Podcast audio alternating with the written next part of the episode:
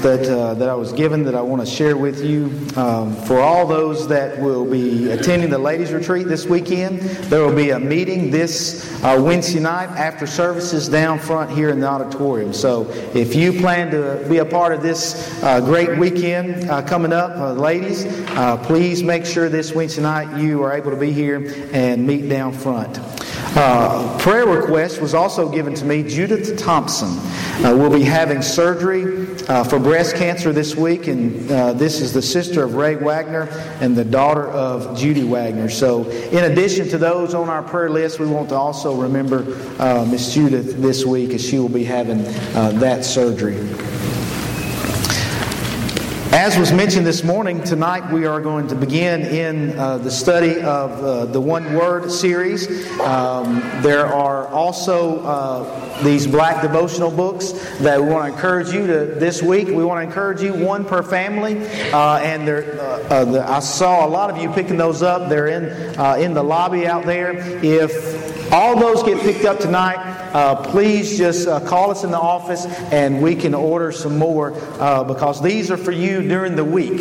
Uh, as we look at these words uh, on Sunday nights and also in our small groups, we want to um, encourage you to take the words that are talked about and discussed and go through these devotionals at home with your families uh, during the week.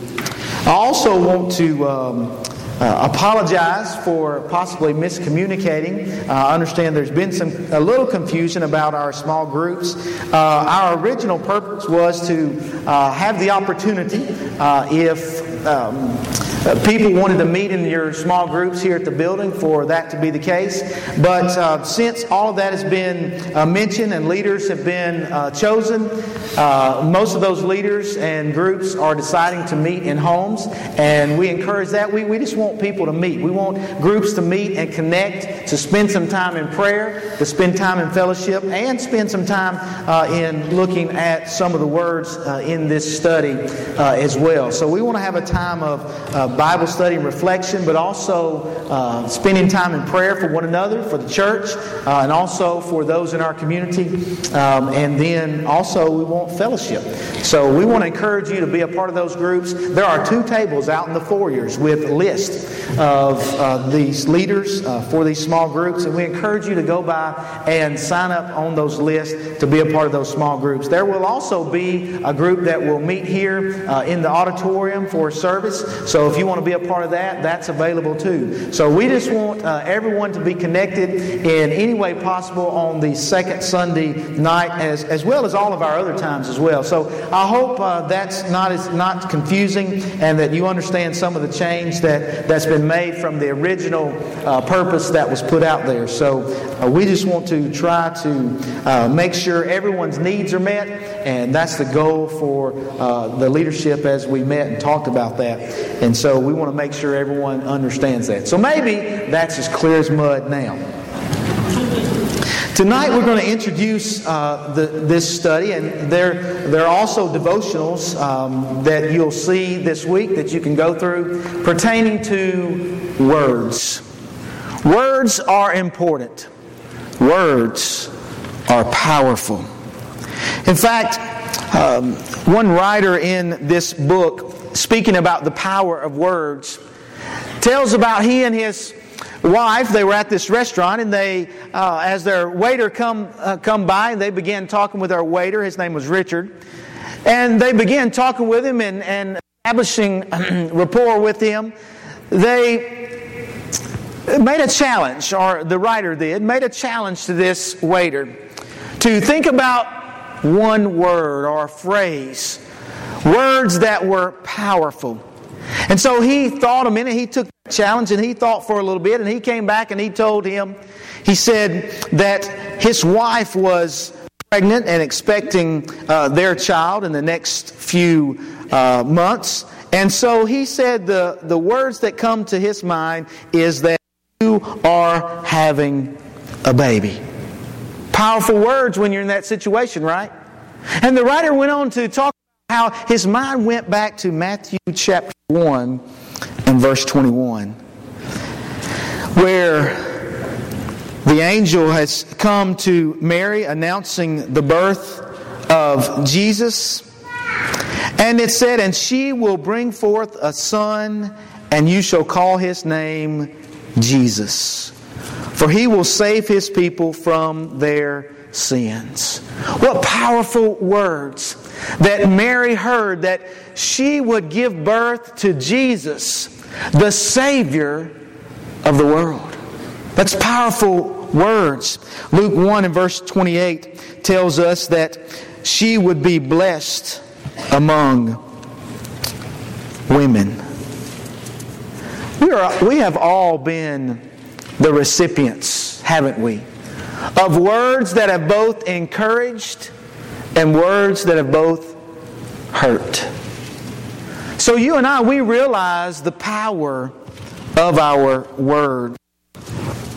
The Bible is uh, not slack in mentioning uh, verses from there. Solomon knew the power of words, for he said in Proverbs chapter 12 and verse 18, There is one whose rash words are like sword thrust, but the tongue of the wise brings healing.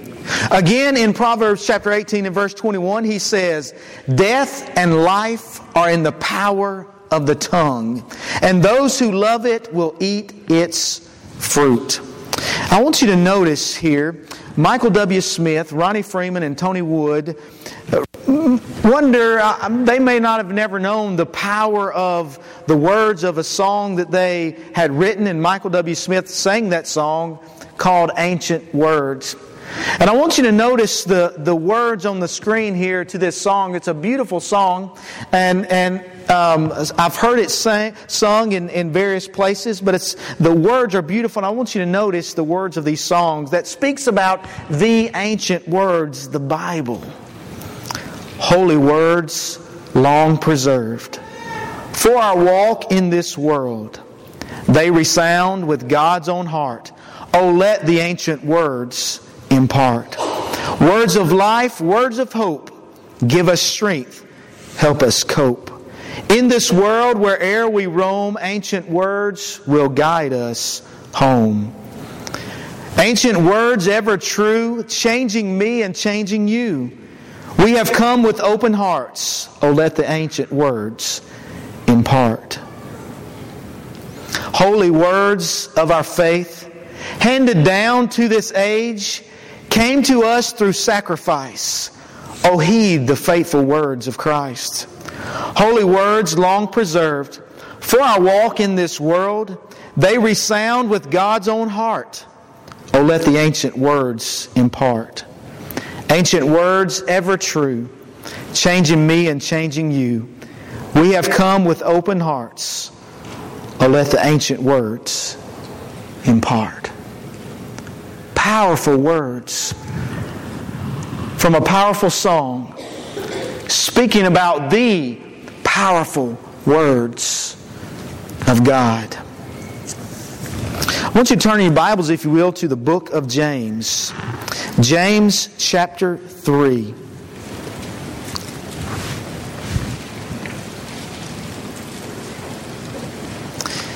James was aware of the power of the tongue and the words that would come forth. He would write in James 1 and verse 19 So then, my beloved brethren, let every man be swift to hear, slow to speak, and slow to wrath. In chapter 1 and verse 26, he would say, If any, uh, anyone among you thinks he is religious and does not bridle his tongue, but deceives his own heart, this one's religion is useless. James knew a little bit about words, didn't he? James knew a little bit about the power of our words. And I want you to notice, let's read through chapter, chapter 3, verses 1 through 12, and then talk about some things about the power of the tongue. My brethren, let not many of you become teachers, knowing that we shall receive a stricter judgment. For we all stumble in many things. If anyone does not stumble in word, he is a perfect man, able also to bridle the whole body. Indeed, we put bits in horses' mouths, that they may obey us, and we turn their whole body. Look also at ships. Although they are so large and are driven by fierce winds, they are turned by a very small rudder wherever the pilot desires. Even so, the tongue is a little member and boasts great things. See how great a forest a little fire kindles? And the tongue is a fire, a world of iniquity. The tongue is so set among our members that it defiles the whole body and sets on fire the course of nature and is set on fire by hell. For every kind of beast and bird, of reptile and creature of the sea is tamed and has been tamed by mankind. But no man can tame the tongue. It is an unruly evil full of deadly poison. With it we bless our God and Father, and with it we curse men who have been made in the similitude of God. Out of the same mouth proceed blessings and cursings. My brethren, these things ought not to be so. Does a spring send forth fresh water and bitter from the same opening? Can a fig tree, my brethren, bear, bear olives, or a grapevine bear figs? Thus, no spring yields both salt water and James would tell us that our words, our tongue, has the power to direct. And he gives the example of a horse and how we work to control this massive animal by this small bit or that of a ship which is controlled by such a small rudder wherever the captain desires it to go. Fierce winds come and beat and, and, and try to sway the way that that ship would go, but that small rudder is just guiding that ship in that direction. Small things that can make such a huge difference. Have you ever thought about parents, our words, and how they can direct our children? Have we ever thought about our words and how they can direct, whether good or evil, how they can direct those we are around on a daily basis? Our neighbors, our co workers, they have the power to direct. And we must choose our words carefully. I think about the power in the words of David and Goliath. David, when he faced Goliath, he said, This battle, you see, Goliath, belongs to the Lord. He was able to direct those that he, were, he was leading, and also even Goliath, to realize this is not about me, but it is about Goliath. I'm reminded as I think about the tongue. Back when I was at Freed Hardeman, I enjoyed those days very much. But I remember one day we were at we were at a basketball game, and this was back in the old Bader gym. That's kind of crazy for me to say that the old Bader gym. That was not very old when I was there, but anyway, the the old Bader gym that's no longer there. And it was, everybody was close to the court. Man, it was one of those rivalry games. And, and man, we, everybody was into it and the crowd was cheering and yelling. They were, you know, they were dogging the officials and stuff like that. And I'll never forget, I'll never forget the words of one of those officials. It reminded me of the power of our words. In the heat of the game, and, the, the fans, we're there on the floor. I mean, we're almost there with the players. If the players go out of bounds, we're catching them. We're that close. And I, and I was just a few rows off the court on one of the ends where a lot of the students sat. And I remember during one of the timeouts, the ball had come up into the stands and pitched the ball back. One of the students pitched the ball back to the official. Timeout is called. Players go to their, to their benches. And the official turns in my direction. And he asks the question Isn't this a Christian college?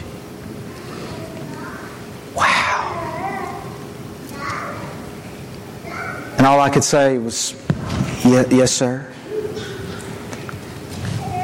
For you see, the words that he heard, they directed his thoughts. And sadly, it was not toward Christ. Our words have the power to direct. Solomon wrote, we remember in Proverbs 18:21 again, death and life are in the power of the tongue. In Psalm chapter 141 verses 3 and 4, David prayed, "Set a guard, O Lord, over my mouth. Keep watch over the door of my lips. Do not incline my ear to any evil." Do you remember what Jesus said about words? In Matthew chapter 12, Jesus said in verse 34, "For out of the abundance of the heart the mouth speaks. Which, that's a whole other lesson uh, uh, uh, about the heart. But Jesus says that's where our words come from, so guard your heart. Proverbs 15 and verse 1 A soft answer turns away wrath, but a harsh word stirs up anger. Proverbs 12 and verse 22 Lying lips are an abomination to the Lord. Words are powerful, and they have the power to direct. But they also, James says, has the power to destroy. Even so, the tongue is a little member and boasts great things. See how great a forest a little fire kindles? A fire can begin with just a small spark, right? Do you remember the story about the fire that started in Chicago in the O'Leary barn in 1871, October the 8th, about 8:30 p.m.? And as the story goes, whether it's true or not, it makes a good illustration. As the story goes, in, in that barn, a, a cow tipped over the lantern, started a fire in the barn, and it spread and it spread and it spread. And as the fire spread, over 100,000 100, people were left homeless. 17,500 buildings were destroyed. 300 people died. And it cost the city over $400 million in 1871. A little spark. Fire is a great thing when controlled, right? Also, water is a great thing when controlled. But a fire that gets out of control can destroy. Water that gets uh, out of control can flood and destroy things. We've seen that over the years. And so it is with our words. They too can destroy. Proverbs chapter 17 and verse 27 the Proverbs writer says this He who has knowledge spares his words, and a man of understanding is of a calm spirit. Proverbs chapter 14 and verse 29. He who is slow to anger has great understanding, but he who is quick tempered exalts folly. Fiery words are dangerous. Maybe things happen and our emotions build up and, and, and we want to blurt out those words, but the proverb writer says, He who has knowledge spares his words. Uh, were you ever told growing up, hold your breath and count to ten before you speak a word? What was the point? We sing the song, Count Your Many Blessings. Maybe someone should write a song Count your words, for they are powerful and they can destroy. And then James also says that our tongue has the power to delight. This is the one that I like. Proverbs chapter 18 and verse 4. And I know this is a lot of scripture, and I don't expect you to turn to all these, but I just want you to hear what some of the Proverbs uh, are written about words. Proverbs 18 and verse 4 The words of a man's mouth are deep waters, the wellspring of wisdom is a flowing brook. The mouth of the righteous is a well of life, but violence covers the mouth of the wicked. Proverbs 10 and 11. Proverbs 13 and verse 14 The law of the wise is a fountain of life, to turn one away from the snares of death. Proverbs chapter 18 and verse 21, we've already noted death and life are in the power of the tongue. We've talked about fire, and I mentioned about water. Water can do a great amount of good, can't it? But when water breaks out of its controlled environment, can take life. But it also can give life. It is a life giving source. And so it is with our words. One person that says our, our words is like a tree. In the Bible lands, trees are vitally important to the economy. They help to hold down the soil, they provide beauty and shade, and they bear fruit. And so do our words. Our words can make so much difference in the lives of people. I'm reminded of people that I've talked to over the years who said it was the powerful, influential words of another that made so much difference in their lives. I recall hearing people that men who had decided to become preachers of the gospel. And they said, you know, it wasn't necessarily that they had this longing desire to be a, a preacher or minister, but because of the encouraging words of others. That's what they chose to do. How powerful our words are to direct, to destroy, or to delight. The proverb writer would say, Proverbs in Proverbs chapter 4 and verse 23, Keep your heart without all diligence, for out of it flow, spring the issues of life. Turn your Bibles real quickly to the book of John, the Gospel of John, chapter 1. And as we close in thinking about this, and there's so much more uh, I know in the, the devotional book that I hope that you will uh, take that book and go through this week uh, about words and the power of words. But you know, the ultimate word is the word of life, Jesus Christ. John spoke of that in John chapter 1. Beginning in verse 1 In the beginning was the Word, and the Word was with God, and the Word was God. He was in the beginning with God. All things were made through him, and without him nothing was made that was made. In him was life, and the life was the light of men. And the light shines in the darkness, and the darkness did not comprehend it. And then verse 14. And the Word became flesh and dwelt among us. And we beheld his glory, the glory as of the only begotten of the Father, full of grace and truth. And I asked myself the question Am I counting my words? By realizing my words are powerful, then I must choose them carefully.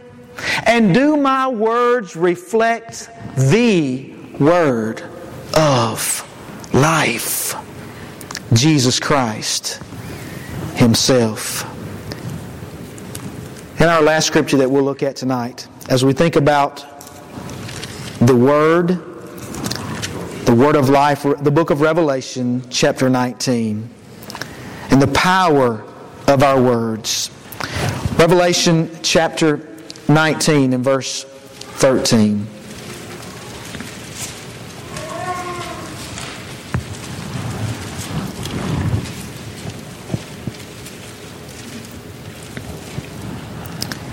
He was clothed with a robe dipped in blood, and his name is called the Word of God. Words are very, very powerful. Well, I want to read one more scripture that talks about Jesus and the importance of our words. Colossians chapter 1. Colossians chapter 1, beginning in verse 24.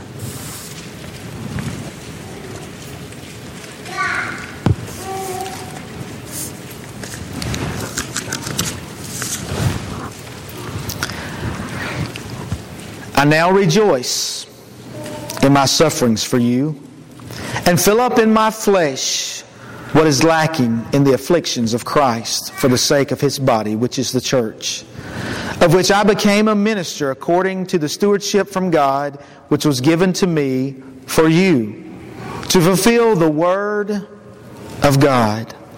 The mystery which has been hidden from ages and from generations, but now has been revealed to his saints.